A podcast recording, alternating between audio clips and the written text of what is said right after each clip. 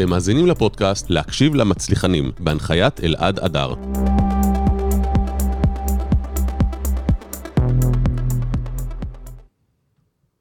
טוב, בוקר טוב, דוקטור רונן מנדי, כירופרקט. מה שלומך? בוקר טוב, אני מצוין. יופי. אחלה של פתיחה לבוקר. כן, לגמרי. אנחנו בתוכנית אה, להקשיב למצליחנים, והאמת, אה, ככה, אני פגשתי אותך והתרשמתי ממך, ונפעמתי לשמוע מסיפור חייך. אז אה, אני אשמח ככה, קודם כל שתציג את עצמך איזה 60 שניות, ככה שנכיר מול מי אנחנו יושבים הבוקר.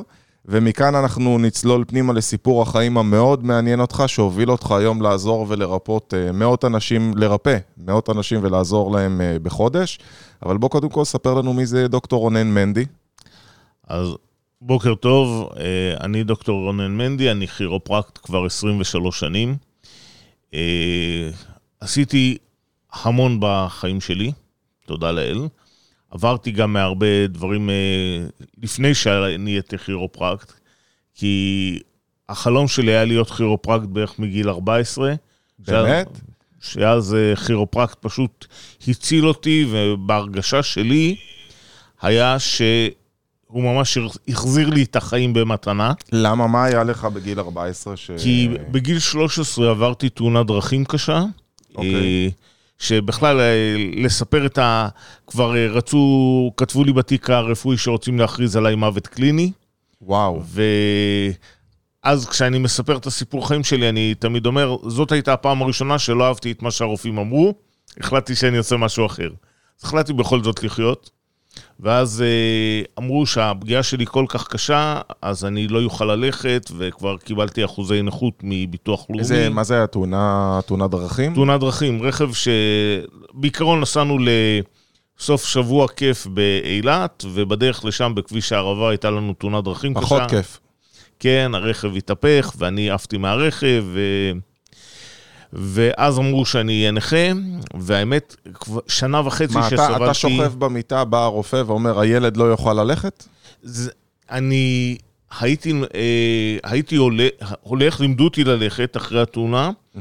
אבל אה, כל מספר ימים הייתי נופל מהרגליים, ואז הייתי שוכב אה, חצי שעה, שעה על הרצפה, עד שהייתי אוסף אה, כוחות להתרומם שוב.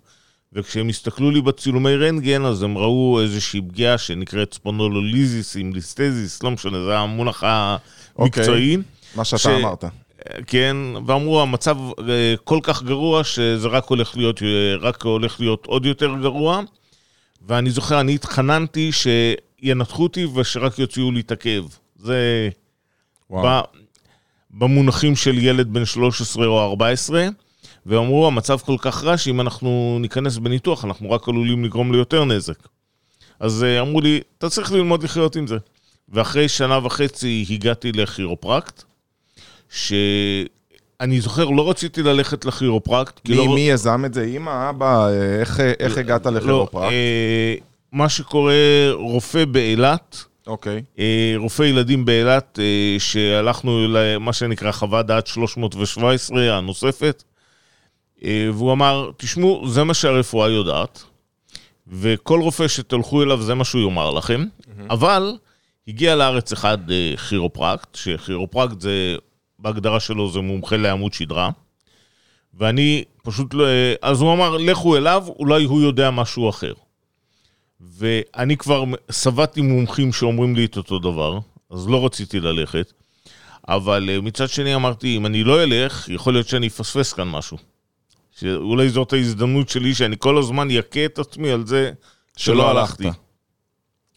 ואז הלכתי לכירופרקט, ואני זוכר את אותה פעם שבה הוא טיפל בי, ואני ממש הרגשתי חוזר לי הכוח לרגליים. זה... וכשחז... זה כמו שרואים בכל הסרטים האלה ב... ב... היום ביוטיוב או בפייסבוק, שהוא בא ועושה קנק וקנק וקנק וקנק וקנק, כזה? ממש, כן? דומה מאוד, כן. מרכיב ומפרק בחזרה? נכון. נכון, זה חלק מהכרטיס ביקור שלי, יהיה כתוב פירוק והרכבה. כמו איקאה אתה. אה, אבל אה, כשאני הרגשתי איך מיד אחרי הטיפול שלו חזר לי הכוח לרגליים, עברו לי שלוש מחשבות בראש. אחד זה, וואו, אפשר לרפא עם הידיים. שתיים, קיבלתי את החיים שלי במתנה. ושלוש, את המתנה הזאת אני רוצה לתת לאחרים. מדהים. אז בגיל 14 ידעתי מה אני רוצה לעשות כשאני אהיה גדול, אבל בגלל שהלימודים הם בחו"ל, אז... אה, אין לימודים אין כאלה לימוד- בארץ? לא. וואו. זה, ר- בזמני זה היה אה, רק בארצות הברית, היום יש את זה גם באירופה ובאוסטרליה ובדרום אפריקה, ויש הרבה יותר אה, מקומות ללמוד את זה. אבל אה, היה לי ממש קשה לעזוב את הארץ לכל כך הרבה שנים, אה, וניסיתי להימנע מזה, אז עשיתי קודם תואר ראשון ברנטגן, ו... ואז ראיתי די מהר כמה שאני התקדמתי מאוד יפה ומאוד מהר ברנטגן, אבל כל הזמן היה לי כאילו ביקורת על המערכת הרפואית, אז בסוף אמרתי, יאללה, מספיק כבר, אה, אם יש לך כל כך הרבה ביקורת, לך אז לך תלמד את תעשה מה משהו, ש- תפסיק לקטר. נכון. ואז... אה, לאן טסת? ואז טסתי לדאלאס, טקסס, לאוניברסיטת פארקר, ושם גם, אה, קודם כל למדתי, ואחר כך שמאוד הצלחתי שם בסטאז', אז אה, גם אה, לימדתי סטאז'רים, והייתי אחראי על סטאז'רים, והרציתי באוניברסיטה. מי שלא יודע, מה זה כירופרקטיקה? בגדול זה להחזיר תנועה לחוליות בעמוד השדרה. יש לנו 33 חוליות בעמוד השדרה לכולם? שלכולם. אוקיי. שמעבירות את הוראות ההפעלה מהמוח לגוף. הרבה פעמים אנשים שואלים, יודעים שהוראות ההפעלה עוברות לכל אחד. כולם יודעים, כל תינוק יודע איך לתפקד. אבל מתישהו בחיים קורה לנו משהו, ואנחנו לא יודעים מתי זה יקרה, שכשאחת החוליות האלה יוצאות מהמקום, ויש לך שיבושים בהעברת המידע מהמוח לגוף, והגוף מתחיל להיות חולה, נחלש, וחלילה נהיה נכה. האם כירופרקטיקה זה רק למי שיש לו כאבי גב? לא, לא, ממש לא. ממש. למעשה, באחד הדברים הרי שאקטואליים לתקופה שלנו, ב-1918, כשהייתה את אה, מגפת השפעת הספרדית, כירופרקטיקה התפרסמה מאוד כמה היא יעילה בטיפול בדלקות ריאות וב... מה הקשר? כי יש לך את מערכת החיסון ויש לך עצבים בעיקר מהגב העליון שהולכים לריאות. ויש לך סטטיסטיקות מהתקופה, איך אה, אנשים שהלכו לרופאים אז אה, מתו אחד מכל 17 אנשים, ואנשים שהלכו לכירופרקטורים זה אחד מכל כמה מאות של אנשים. אני לא זוכר את ה... את הנתון את ה... המדויק. כן, כי okay. זה אוקיי. לא, אבל... והיו לא מעט מקרים של אנשים שהרופאים אמרו להם, אין, להם, אין לנו מה לעשות איתם, ובגדול לך הביתה ותחכה למוות. ואז אותם אנשים הגיעו לכירופרקט, ומתוך כל האנשים שהגיעו לכירופרקט אחרי תחזית כזאת, רק אחד מת. וואו. אז תן לי דוגמה למקרה, אתה יודע, אני תמיד מדמיין כירופרקט כמישהו שמגיעים אליו עם אה, כיסא גלגלים, או לא יכולים ללכת, ואחרי זה קמים. זה, זה אגדה אורבנית או שיש דברים כאלה? יש דברים כאלה, אבל אה, לגבי רוב המטופלים זה, הם לא באים בצורה כזאת. אוקיי. אבל uh, הרבה באים עם בעיות של פריצות דיסק, כאבי גב. ו- דלת, כל מיני כאלה. כן, וזה עוזר? מאוד. ולמעשה, אחד הדברים שנפלאים, זה שבדרך כלל, כשה, בגלל שאנחנו מבינים את ה... איך התהווה הבלט, לא מטפלים בבלט. לטפל בבלט זה כבר לטפל בפתרון של הגוף, איך להתגבר, להמשיך לתפקד למרות הבעיה. אם אתה מרווח את ה... מחזיר את החוליות למקום ומרווח את המרווחים בין החוליות, אז הבלט דיסק גם יכול לחזור למקום. אוקיי. וזה דברים שאורתופדים יגידו לך שזה בלתי אפשרי. אבל uh, כירופרקטורים, אחד, חוץ מזה שיש לנו כבר ניסיון של מעל 125 שנים שזה עובד, יש לך גם המון צילומי רנטגן שעושים כירופרקטורים בארצות הברית שלפני ואחרי, וממש מראים את. הריווח של החוליות. מה, מה הבעיה הנפוצה ביותר שאתה רואה היום בעידן המודרני? שאנשים מגיעים, אתה יודע, האם משהו השתנה מזה שאנשים עובדים הרבה על מחשב, או שהם אה, פחות בתנועה? אה, כן, אבל הבעיה העיקרית זה הרמת לחץ שאנחנו חיים בה. כי הלחץ, שאנ- הלחץ של החיים, הלחצים הכלכליים, הלחצים הפוליטיים, הלחצים הביטחוניים, כל הדברים האלה מקבלים ביטוי בעמוד השדרה. ואז כשאנחנו מדברים על הקשר הפסיכוסומטי, הוא נמצא בעמוד השדרה. ובגלל שהרבה אנשים לוקחים את הלחצים וצוברים אותם, הם לא, מת... הם לא מסוגלים להתמודד איתם, אז הם צוברים אותם בפנים, אבל זה לאט לאט זה פוגע בהם, ומה שאנחנו רואים זה שעם השנים, לדוגמה, אנשים מאבדים גובה. ולא מקשרים את העיבוד גובה. אני תמיד יודע שמצטמקים עם הזמן. נכון, אבל אם אתה עושה את הטיפול הכירופרקטי, אתה יכול בחזרה לרווח את החוליות ולהחזיר חלק מהגובה האבוד. מה גורם לאנשים. לעיבוד? יש שם איזה נוזל או לחץ או מה? יש שם נוזלים בתוך הדיסקים, וכוח המשיכה עובד על הדיסקים לאט לאט, אבל ועם השנים הוא מצטבר, ואם לא משחררים את הלחצים האלה שמצטברים, אז יש אובדן גובה, יש מנגנון של החזרת הנוזלים לדיסקים בשינה, ובגלל זה הרבה, הרבה פעמים כשאנשים קמים, הם קמים יותר רעננים, אבל לעומת זה, כשמשתבש לנו מנגנון השינה, אז נפגע לנו גם מנגנון החזרת הנוזלים לדיסקים, ובגלל זה יש הרבה אנשים שקמים עייפים ומדברים היום על עייפות כרונית, וכשאתה מתחיל להחזיר את, אה, לרווח את החוליות, אתה מחזיר את הפעולה של אה, מנגנון החזרת הנוזלים לדיסקים. ואז גם בן אדם יש לו פחות עייפות? ממש. תגיד, אה, אפרופו דיברת על מזרון, יש כזה איזה מיתוס שאם יותר בריא לישון על הרצפה, יותר בריא לישון על מזרון. על מה יותר בריא לעמוד השדרה שלנו?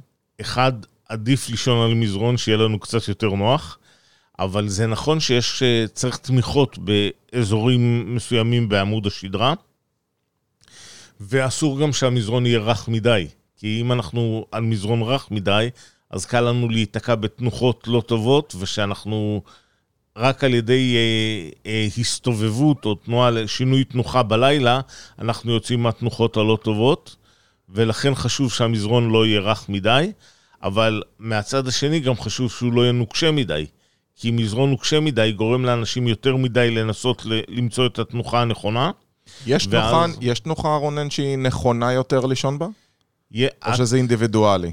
התנוחה הכי נכונה במצב, בוא נגיד במצב אידיאלי, עמוד השדרה עכשיו במצב מושלם, זה שכיבה על הגב בלי כרית.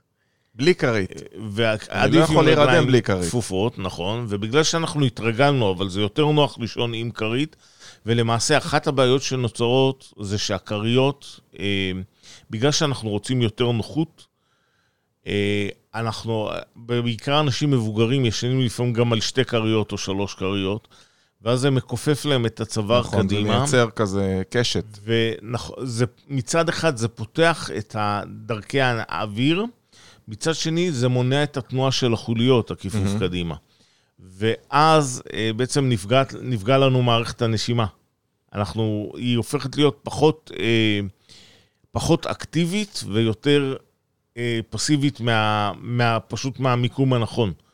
ואנחנו רוצים להחזיר את התנועתיות לחוליות כדי שה, אה, שהמנגנון הזה, אנחנו רוצים למעשה כמה שיותר שהגוף יעבוד לבד ובצורה נכונה, ולכולנו היה, כשאנחנו נולדנו, וכולנו נולד- נולדנו מושלמים, אז כשאתה נולד מושלם, יש לך את המנגנונים האלה שפועלים, כמעט, כמעט דו- דומה אפילו לחיות, נכון? גם החיות יש להם את כל הדברים האלה, והם לא מקבלים, אף אחד לא לימד את החיות איך לנשום, איך לאכול וכדומה.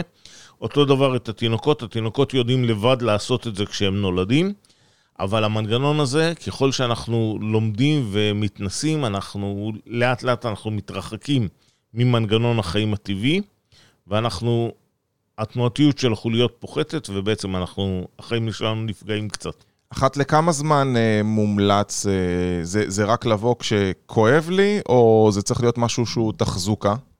כדאי שזו תהיה תחזוקה.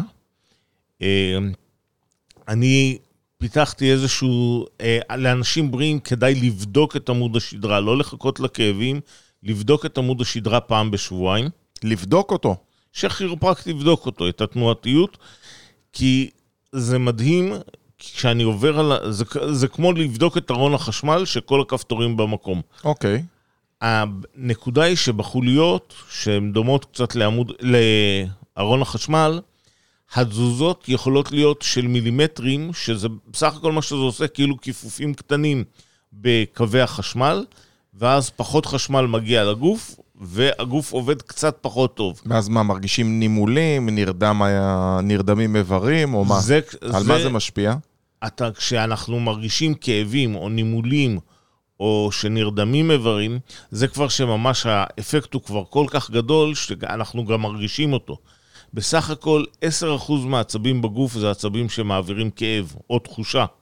רק עשרה אחוז מעבירים uh, כאב או תחושה? נכון. כל השאר אני פשוט לא יודע שזה לא עובד? נכון. וואו. וכל השאר אחראים על התפקודים הפנימיים, שזה הרבה יותר חשוב. ויש לנו אחוז גדול מהעצבים שעובר מעמוד השדרה בחלק העליון שלו למוח, תפקודי מוח. אז uh, הרבה פעמים נפגעים לנו תפקודי המוח, וה...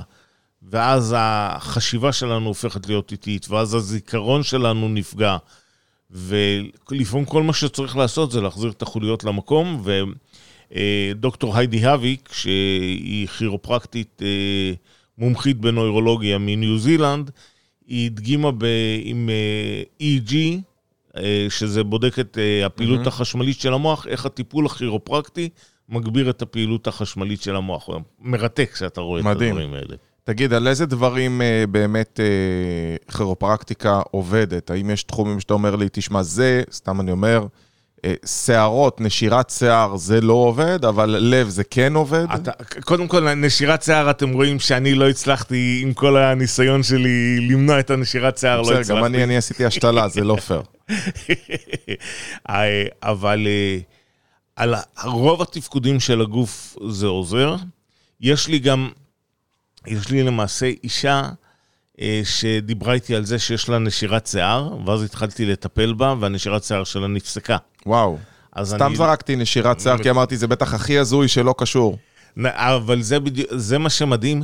הנשירת, זה לא הגביר לה את הגדילה של השיער. לא, ברור. אבל זה... אה, זה עצר לה את הנשירה, וכשנשים, כשנעצרת להם הנשירה, אני, אני לא יכול להגיד לך כמה אותה אישה מודה לי וממשיכה להגיע לטיפול כל הזמן, כי היא אומרת לי, זה, זה, מבחינתה זה פשוט נס. וואו. איזה עוד דברים זה משפיע? אתה, אתה בזמנו כשדיברנו, שפגשתי אותך לראשונה, אמרת לי, שאלת אותי האם אני יודע מה האיברים הראשונים שנוצרים אצל עובר. נכון. והתחלת להסביר לי מה החשיבות. אז האיבר, רוב האנשים לא יודעים את זה, ואני הרבה פעמים אני צוחק בעיקר אה, על, על, עם אימהות, לא okay. על אוקיי. אימהות. עם אימהות, שאני אומר להם, אתם ייצרתם כך וכך ילדים, אז אתן בוודאי יודעות מה, מה האיבר הראשון שנוצר אצלם בגוף, כי ייצרתם ילדים מושלמים. אז, אה, והאיבר הראשון שנוצר הוא חוט השדרה, והאיבר השני שנוצר זה המוח, והאיבר השלישי זה הלב, והאיבר הרביעי זה הריאות, ולמה... הסיבה שאני מונה את ארבעת האיברים הראשונים, כי זה האיברים הכי חשובים. Mm-hmm. ואז כמובן שאני מאוד נהנה אה, לטפל בכל האיברים האלה, אבל האיבר, אם אתה מבין את זה שחוט השדרה זה האיבר הראשון, אז זה האיבר הכי חשוב.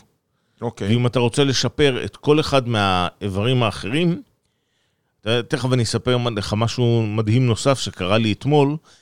אה, חשוב לעבוד על התנועתיות של החוליות, לשמור על התנועתיות של החוליות בעמוד השדרה. ואתמול נפגשתי עם איזשהו פרופסור מאוניברסיטת חיפה, בן אדם מדהים שבא אליי, הוא... אני פיתחתי גם איזשהו פטנט בינלאומי ש... לשמירת התנועתיות של עמוד השדרה בבית. אה, ו... אשתי אמרה שהפטנט הזה נקרא לעזור בעבודות הבית, היא מנסה לש... אוקיי. לשדל אותי. זה, זה הפטנט השני כנראה. אוקיי.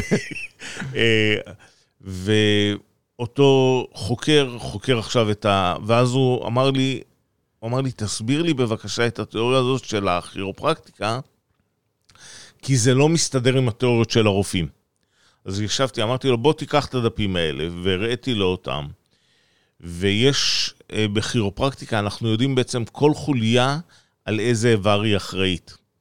ואז הוא אמר לי, אבל רק אתם הוכחתם את זה? אז לא, סיפרתי לו על דוקטור ווינזור, שדוקטור ווינזור היה פתולוג באוניברסיטת פנסילבניה, והוא מאוד התעצבן מהתיאוריה הכירופרקטית, והוא אמר, אני חייב להוכיח שזה לא נכון. והוא אמר, מי כמוני יכול לבדוק, כי אני רואה אנשים אחרי ש... מיד אחרי שהם מתו. אז אני, הוא החליט שהוא יעשה אה, ניתוחים לגופות של אנשים מיד אחרי שהם מתו, הם, הוא יבדוק להם התקשויות או ניוון של עמוד השדרה, או דגנרציה, המילה הלועזית, ואז הוא יבדוק איזה איברים יש להם בגוף שהם איברים חולים, בלי לקרוא את התיק הרפואי שלהם לפני כן, ורק אחר כך, אחרי שהוא ירשום את החוליות שלו שהתקשו, את האיברים החולים, רק אחר כך הוא ישווה את זה לממצאים של התיק הרפואי. והייתה לו התאמה של 96 אחוז. וואו. שזה כמעט, לא, לא רואים דברים כאלה כמעט במחקרים, והוא פרסם את זה. ובתכלס מה שיצא, הוא, הוא רצה לצאת uh, מקלל ויצא מברך, וזה מדהים. וזה חלק ממה שהוא... זה באמת מדהים. אבל, ואז כשאני מבין את הדברים האלה, גם אחד מהדברים שדיברתי איתו, כי אני, אני מההתחלה, ש, שכבר הייתי בסטאז', שיתפתי פעולה עם רופאים. והיה דברים שאני לא יכול לבדוק אותם. אז uh, כי אין לי את המכשור כמו, שלה, כמו שלהם יש. אז כשגיליתי, לדוגמה, uh, חבר שלי שגיליתי לו עדויות בבדיקות, בבדיקות דם למחלת סרטן, שלחתי אותו לרופא, uh, לאונקולוג שיבדוק את זה. ואונקולוג החזיר לי תשובה, הוא אמר לי, תשמע, עשית אחלה של בדיקה, כל הכבוד שמצאת את זה, זה רק בשלב כל כך מוקדם, שעוד אין לנו מה לעשות עם ה... מבחינה רפואית, עוד אין לנו מה לעשות עם זה. נח... אנחנו צריכים לחכות. אחלה, אז הוא הלך בינתיים להומואופט והמשיך את הטיפול הכירופרקטי, ו... ונהדר. ומישהי אחרת שהיה לה בעיה של שליטה על סוגרים. אז שלחתי אותה, אז היה התקופה שרק התחילו להמציא את ה-MRI. יש אה, לפעמים בעיה של סוגרים של הפה. זה, זה, זה, יש טיפול לזה? במיוחד שאני רואה גלידה או עוגות או דברים מדהים, כאלה. לחלוטין, אני מכיר את הבעיה האישית. אה, אז הלכתי לשלוח, אה, שלחתי אותה ל-MRI, ואז בכל דאלאס היה רק מכשיר MRI אחד בבית חולים אה, המרכזי של... ואז למעשה הרופא שאחראי, הכירופרקט שאחראי עליי בסטאז', הוא אמר לי, אתה יודע שאם אתה שולח את האנשים לבדיקות אצל רופאים, הרופאים ייקחו את זה ויגידו להם לא לבוא אליך. אמרתי לו, תשמע, זה נכון, אבל אנחנו צריכים לזכור שקודם כל המטרה שלנו זה לטפל בחולים, לטפל באנשים שמגיעים אלינו. ויש יש המון דברים שאנחנו יכולים לעזור, אבל צריך גם לדעת שיש דברים שהם בתחומים של רופאים אחרים. ואם אנחנו נשתף פעולה, כולם יצאו מזה מורווחים. קודם כל, קודם כל החולים. וגם אליה הוא החזיר לי אותה עם התשובה שזה גם כן בשלב, ההבחנה הייתה באמת בשלב מאוד מוקדם, ואין לו מה לעשות בינתיים. אז אני, אני המשכתי לטפל בה, ונפתרו לה הבעיות של השליטה על הסוגרים, אבל כתוצאה מהבדיקת MRI, אני יכולתי לדעת יותר בצורה מדויקת באיזה חוליות לטפל. כי זה נכון שאני בבדיקה החיצונית, הכירופרקטית, אני יכול לדעת המון דברים, אבל לא את הכל אני יודע, ולפעמים, אז החוכמה היא בעצם לעשות שיתופי פעולה, ולא לנסות לפתור את הכל. איך, איך הרופאים מתייחסים לכירופרקטים? בטח יש ויש. הרוב, רוב הרופאים לא יודעים מה זה כירופרקטיקה, כי זה פשוט דוקטורט אחר, וזה בדרך כלל אפילו אין לך, חוץ מאשר אוניברסיטה אחת בעולם, אין לך אה, אוניברסיטאות שבהן לומדים גם רפואה וגם כירופרקטיקה. אז אה, זה, התקשורת בין המקצועות מאוד מאוד קשה, כי הם יותר הולכים על הנתיב הכימי, ולנסות לפתור את הבעיות הכימיות, או לנסות... או עם סכין או עם תרופות. נכון, אבל בכל זאת גם, אני חושב ש-95% מהטיפול הרפואי הוא עם תרופות, ומעט זה גם עם הסכין. אני אספר לך סיפור ש... יצא לי להיות uh, בתל השומר אצל uh, אחד מרופאי הלב הבכירים, מנהל מחלקה, והגעתי אליו uh, כעבור חצי שנה, ופתאום ראיתי בן אדם אחר, רזה יותר, ונראה טוב יותר, ונראה בריא יותר, ו... ואז אמרתי לו, מה, מה, מה קורה? מה, מה עשית? שינוי תזונה? ספורט? אז הוא אומר, לא, התחלתי ללכת למדקר סיני שיטפל בי. מדהים. אז אמרתי לו, לא הבנתי, אתה מנהל מחלקה, תל השומר, רפואה סינית, מה, מה לך ולזה? כאילו, אני מאוד בעד, אבל מה לך ולזה? אז הוא אומר, תשמע, למה להתווכח? זה עובד כבר אלפיים שנה, הרפואה שלנו לא כזאת מודרנית. אז אם זה עובד אלפיים שנה, כנראה זה עובד. הלכתי כי באמת הייתה לי בעיה, תבין, והוא מנהל מחלקה בתל השומר, והוא אומר, וזה מה שעזר לי. אז אה, זה עובד. זה מדהים, כי יש קרדיולוג בארצות הברית, אני לא זוכר את השם שלו כרגע, אבל שהוא עובד עם כירופרקטורים, והוא ממליץ על כירופרקטיקה כחלק מה... כי מה שהוא שם לב זה שהרבה מאוד מהאנשים שעוברים ניתוח לב, אז הניתוח עובר מוצלח והכל סבבה, אבל הרוב, בגלל שהם לא משנים את הרגלי החיים והתנועתיות של החוליות שלהם, אבל הוא לא ידע להגיד את זה ככה, הם לא, לא, לא ממש משתפרים, ואחר כך החיים שלהם הופכים להיות מאוד אה, קשים אחרי הניתוחי לב. אה, ואז הוא גילה שאם הוא שולח את האנשים לכירופרקט קצת לפני הניתוח, ובעיקר אחרי הניתוח, האחוזי החלמה והחזרה לחיים הטובים שלהם הרבה יותר גבוהים. תגיד, ו- כירופרקט כמו ספר יכול לטפל בעצמו, או שאין דבר לא, כזה? לא, לא, לא, לא. אה, קודם כל, אם אתה משווה אותי לספר, אתה רואה, אני לא הצלחתי לא משהו, בתסרוקת, כן. אבל אה, אני, בגלל זה אני הולך לכירופרקט אה, שיטפל בי בערך פעם בשבוע או פעם בשבועיים. אה, כי אני גם זוכר, בעיקר אני זוכר את איך זה היה כשאני הייתי...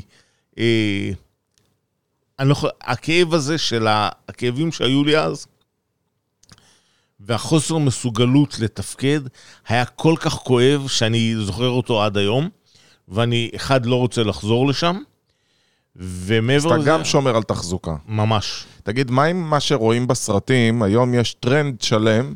אני באופן אישי מאוד חובב את זה, שלוקחים בן אדם ואז הופכים אותו ללגו אנושי כזה, קנק, קנק, רגל לפה, ירכיים לשם, את האוזן מושכים, אפילו קנקים פעם הוציאו לי מהאוזן, כן, ואתה אומר, יש דבר כזה. ממש. אוקיי, אז אחרי זה תרכיב אותי ותפרק אותי, נעשה אפילו וידאו על הדבר הזה ונעלה, אבל שאלה לי אליך, אני רואה עכשיו הרבה ב- ביוטיוב ובטיק טוק, אה, כאלה שהם עם אה, פטיש ואיזמל עובדים על אנשים. זה עובדים על אנשים או באמת זה עובד? לא, אחד, זה עובד, יש לך טכניקה שלמה, זה... בתכלס, כשעושים את זה עם הפטיש, זה פ- פשוט הרבה יותר ציורי ונחמד לעין, פיסול אנושי כזה. אבל uh, יש לך טכניקה בכירופרקטיקה שנקראת activator, שבעצם, אבל החוכמה היא להגיע, לג... לשים את הקצה של האזמל כאילו, או את ה activator, על החוליה הנכונה, ולתת פולס מאוד מאוד עדין לחוליה. אבל כשאתה עושה את זה עם פטיש, אתה לא חושב בכלל על פולס עדין, אבל זה יוצר בתכלס פולס מאוד מאוד עדין, וזה עושה תוצאות מדהימות. כן, זה פשוט ממריץ באותו מקום, מה, את הדם, את ה... מה שקורה, מזיז- אנחנו... משפר תנועה? מה זה אנחנו עושה? משפרים את התנועתיות של החוליות, וכשהתנועתיות של החוליות משתפרת, יורד הלחץ מהעצבים, והעצבים זה ה... מה שמעביר לנו את הוראות ההפעלה מהמוח לגוף. ואגב, להרבה אנשים, כשאני עושה להם את הטיפולים, אז אני אומר להם את הדבר הזה, אני מחזיר לכם את הלגו למקום. שזה... שזה לא נעים לדרוך על הלגו אם הוא בחוץ, אז אה, עדיף שהוא יהיה במקום. ו- וזה ה- כל כך חשוב לשמור על החיוך. אנחנו כולנו אנשים, אה, כולנו יכולים, לכולנו דברים לא תמיד אה, אה, הולכים בכיוון הנכון, וה- וזה בסדר שאנחנו... אני רואה את זה יותר כמנגנון הגנה של הגוף, שהחוליות יכולות לצאת מהמקום, כאילו כדי להחליש לנו קצת את רמת הפעילות, נכון? לפעמים אתה... נגיד רצת מאוד מהר, ואתה מרגיש שקשה לך לנשוא, לתפוס את הנשימה בחזרה אחרי הריצה. אז הגוף יודע להזיז את החוליות כדי להפחית לנו את העומס מהגוף, ואחר כך הכירופרקט יודע לעבור על עמוד השדרה, לראות איפה החוליות בדיוק יצאו מהמקום, ופשוט להחזיר אותן. וזה איך, מרגש. אם מישהו עכשיו אה, צופה או מאזין לנו, איך הוא יודע אם אה, באמת כירופרקטיקה זה הפתרון לבעיה? יש לו, לא יודע, בעיה של עייפות, בעיה של אה, לחץ דם, בעיה של אה, זרמים ברגל. איך אני יודע מהאזנה לך, אה, או מה אני צריך לדעת אם באמת כירופרקטיקה יכולה לעזור לי? אח- אחד, כירופרקטיקה יכולה לעזור למי שיש לו עמוד שדרה. הבנתי. חוץ מלנחש זה פחות או יותר רלוונטי לכולם. על, הכ- על הכרטיס ביקור שלי כתוב אה, דוקטור רונן מנדי, כירופרקט לאנשים ולמשפחות עם עמוד שדרה. כי החוכמה היא לטפל בזה לפני שיש בעיות. אבל גם ב...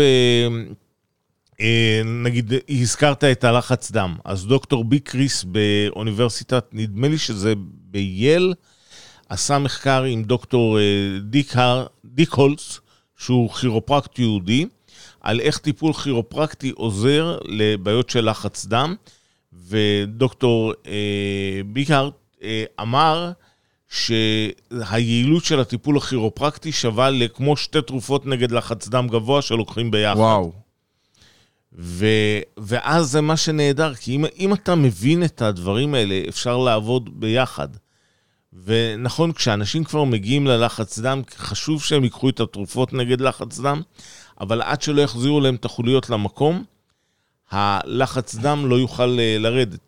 אז אתה אומר שכל בן אדם באשר הוא, אם כרגע הוא מרגיש משהו לא טוב, לפני שאתה הולך לסכין או לתרופה, בוא לבדוק קודם כל אם אפשר להחזיר אותך למקום, ואולי זה יפתור את הבעיה. ממש. אה, האם יש איזשהו אה, סוג פעילות שאתה אומר, זה מומלץ, זה לא מומלץ, בתור כירופרקט? לא, לא... זאת אומרת, אחד, זה לא שאתה אומר, לכו לשחות, לכו לרוץ, לכ- לכו. אה, פעילות גופנית היא חשובה. וכל אחד, יש אנשים אבל ששחייה זה מאוד מתאים להם, ויש אנשים שרואה... Mm, זאת אומרת, אין one size fits all, זה כל אחד... לצערי אה, לא. יש אנשים שאוהבים מאוד לרוץ, יש אנשים שאוהבים מאוד לקפוץ, יש אנשים... יש לי מטופל, שהוא כבר מטופל בטח איזה 4-5 שנים, וואו, רצוף אצלך? והוא מאוד אוהב ללכת לשחק כדורסל, זה עושה לו את זה. אוקיי. אבל כל פעם אחרי שהוא משחק כדורסל, והוא משחק כדורסל לפחות פעם בשבוע, אה, חובבן, כאילו פעם בשבוע הולך כן. עם החברים שלו ומשחק. אבל כל פעם שהוא חוזר מהמשחק כדורסל, יש לו כאבים. והוא שאל אותי בהתחלה, אז מה, להפסיק לשחק? אמרתי לו, לא, בוא נחזיר לך את החוליות למקום. להפך, שתוכל להמשיך לשחק כמה שאפשר. אני לא יודע, יש מקום, יכול להיות שבאיזשהו מקום הכאב כבר יהיה כל כך חזק, שאנחנו לא נוכל להרגיע אותו, אבל בואו ננסה לשמור אותך משחק כדורסל כמה שיותר. מדהים. וככה הוא כבר כמה שנים. ויש משהו שלא כדאי לעשות? אתה אומר לי, תשמע, אלעד, אחד הדברים שדופק אנשים ודופק להם את עמוד השדרה זה, מה זה, זה תזונה, זה אורח חיים, זה לחץ, זה ישיבה ממושכת, יש איזה משהו שאתה אומר, את זה לא כדאי לעשות? אין לי, זה, זה גם לא משנה, כי... אתה אומר, החיים זה לא בריא, ככלל. כנראה, אבל רוב האנשים כנראה, אבל בכל זאת רוצים לחיות. יש מצב. אז, אה, אבל גם כשאתה אומר לאנשים, אל תעשה את זה ואת זה, כשהם אוהבים לעשות משהו, הם ימשיכו לעשות אותו. במקרה הכי אני גרוע... אוהב את הגישה שלך, אתה יודע, כי אתה מאוד לא קיצוני. אתה אומר, תשמע, הגוף יודע בסוף לתקן ולרפא את עצמו. אם, אם לפני אלפי שנים רצנו אחרי ממוטות, והיום אנחנו יודעים רק להזיז עכבר, וזה אפילו לא עכבר אמיתי, אתה אומר, הגוף בסוף צריך לדעת להתמודד עם הכל, אבל אם קשה לו, אפשר לעזור לו. נכון, ו- ומה שחשוב אבל גם שכשאנשים אוהבים לעשות משהו, אז במקרה הכי גרוע, אה, במקרה הכי טוב, הם אחרי שהם עושים את מה שהם אוהבים, הם יגידו, אבל הדוקטור אמר לי לא לעשות את זה, אני לא בסדר. אז אני לא רוצה שיהיה לכ... לאף אחד רגשי אשמה, להפך, תהנו מהחיים שלכם כמה שיותר, ושווה פעם בשבועיים להגיע. לכירופרקט בשביל לבדוק את עמוד השדרה ולשמור שלא יצטברו שם יותר מדי לחצים. טוב, אז אני כבר מחכה בקוצר רוח לזה שנעשה צילומים לראות כמה קנקים יוצאים ממני בסוף השידור, ואנחנו נעלה את זה גם uh, לפייסבוק. בשמחה. ואם מישהו אה, רוצה להגיע אליך, זה הולך אבחון, יש פגישה ראשונה, אז איך זה הולך? מה, ש, מה שקורה, רוב הכירופרקטורים אה, עושים בדיקה ראשונה ואז אה, טיפולים, אחריה ממליצים על סדרת טיפולים. אני מה שאני עושה, ולוקחים גם מחירים מאוד שונים, כאילו בדרך כלל הבדיקה הראשונה לוקחים מחיר הרבה יותר גבוה. אה, אחרי שאני כירופרקט כבר הרבה שנים והבנתי שבתכלס, אה, מה שהלקוח מבין זה הטיפול שהוא מקבל. אה, נכון שההמלצות מאוד חשובות, אבל אז אני התחלתי לקחת מחיר לפי טיפול ולא לפי בדיקה. ואז מי שרוצה להיכנס לסדרה של טיפולים, אז... אה, ומי שמשלם אה, מראש, אז זה כמו בכל מקום אחר, כמו המנויים בחדרי כושר ובבריכות. אז ממש אפשר לעשות אצלך מנוי תחזוקה. נכון. טוב, שאני שמעתי דברים ממש טובים. אז חברים, אני מאוד מודה לדוקטור רונן מנדי כירופרקט, שבעצם אה, מחזיר אנשים למקום, מפרק ומרכיב, ולמדתי שאפשר לעשות היום אה, הרבה מאוד לרפא אנשים, ולאו דווקא לא עם סכין ולא עם תרופה, אלא יש דרכים אחרות, ואני תמיד ממליץ קודם כל לנסות את כל האלטרנטיבות לפני אה, פתרונות קצה כאלה ואחרים. ואנחנו היינו בללמוד ממצליחנים, אני שמח כל פעם לראיין אנשים מאוד uh, מעניינים ומובילי דרך uh, בתחומם. ואנחנו נתראה בתוכניות הבאות. אז דוקטור רונן מדני, שיהיה לך המשך יום נפלא, ותודה רבה שבאת. תודה לך, תודה. בכיף.